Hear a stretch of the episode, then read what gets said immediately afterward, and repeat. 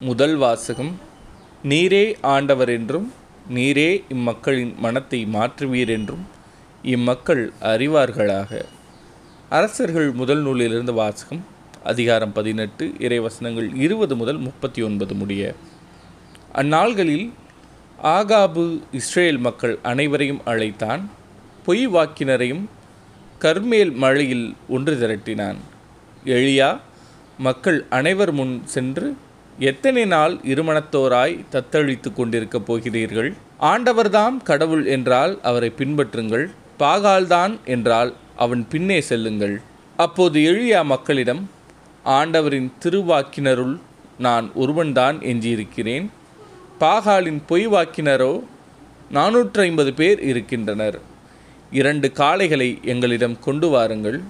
அவர்கள் ஒரு காளையை தேர்ந்தெடுத்து அதை துண்டு துண்டாக வெட்டி விறகின் மேல் வைக்கட்டும் ஆனால் நெருப்பு வைக்கலாகாது. மற்ற காளையை நான் தயார் செய்து விறகின் மேல் வைப்பேன் நானும் நெருப்பு வைக்க மாட்டேன். நீங்கள் உங்கள் தெய்வத்தின் பெயரை சொல்லி அழையுங்கள் நானோ ஆண்டவரின் பெயரை சொல்லி அழைப்பேன். அதற்கு நெருப்பு மூலம் பதிலளிக்கும் கடவுளே உண்மை கடவுள் என்றார். மக்கள் அனைவரும் பதில் மொழியாக நீர் சொல்வது சரியே என்றனர். பிறகு எளியா பாகாலின் பொய்வாக்கினரிடம் நீங்கள் அதிகம் பேராய் இருப்பதால் முதலில் நீங்கள் ஒரு காளையை தேர்ந்தெடுத்து தயார் செய்யுங்கள் ஆனால் நெருப்பு மூட்டாதீர்கள் என்றார். அவ்வாறே அவர்கள் தங்களுக்கு கொடுக்கப்பட்ட காளையை கொண்டு வந்து தயார் செய்த பின் காலை முதல் நண்பகல் வரை பாகாலின் பெயரை கூப்பிட்டு பாகாலே பதில்தாரும் என்று கத்தினர். ஆனால் எக்குரலும் கேட்கவில்லை எப்பதிலும் வரவில்லை. எனவே அவர்கள் தாங்கள் கட்டிய பலிபிடத்தை சுற்றி ஆடலாயினர்.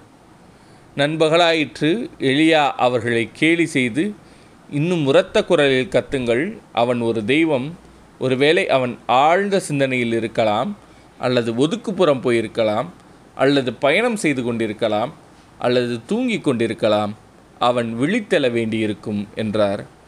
எனவே அவர்கள் இன்னும் உரத்த குரலில் கத்தினர்.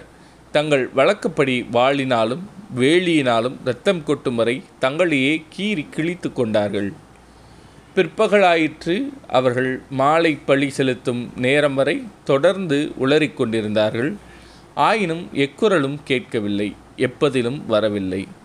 கவனிப்பார் யாருமில்லை அப்போது எளியா எல்லா மக்களையும் நோக்கி என் அருகில் வாருங்கள் என்றார். மக்கள் அனைவரும் அவர் அருகில் வந்தனர்.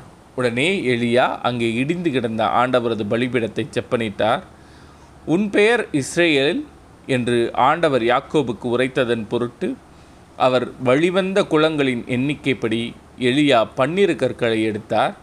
அக்கற்களை கொண்டு ஆண்டவர் பெயரில் ஒரு பலிபீடத்தை கட்டி அப்பலிபீடத்தை சுற்றிலும் இரண்டு உளவு கால் அகலம் உள்ள வாய்க்காலை வெட்டினார். அதன் பின் விறகு கட்டைகளை அடுக்கி காளையை துண்டு துண்டாக வெட்டி அவற்றின் மேல் வைத்தார். நான்கு குடங்கள் நிறைய தண்ணீர் கொண்டு வந்து எரிபலியின் மேலும் விறகு கட்டைகளின் மேலும் ஊற்றுங்கள் என்றார். அவர் இரண்டாம் முறையும் செய்யுங்கள் என்றார். அவர்கள் இரண்டாம் முறையும் அவ்வாறே செய்தனர்.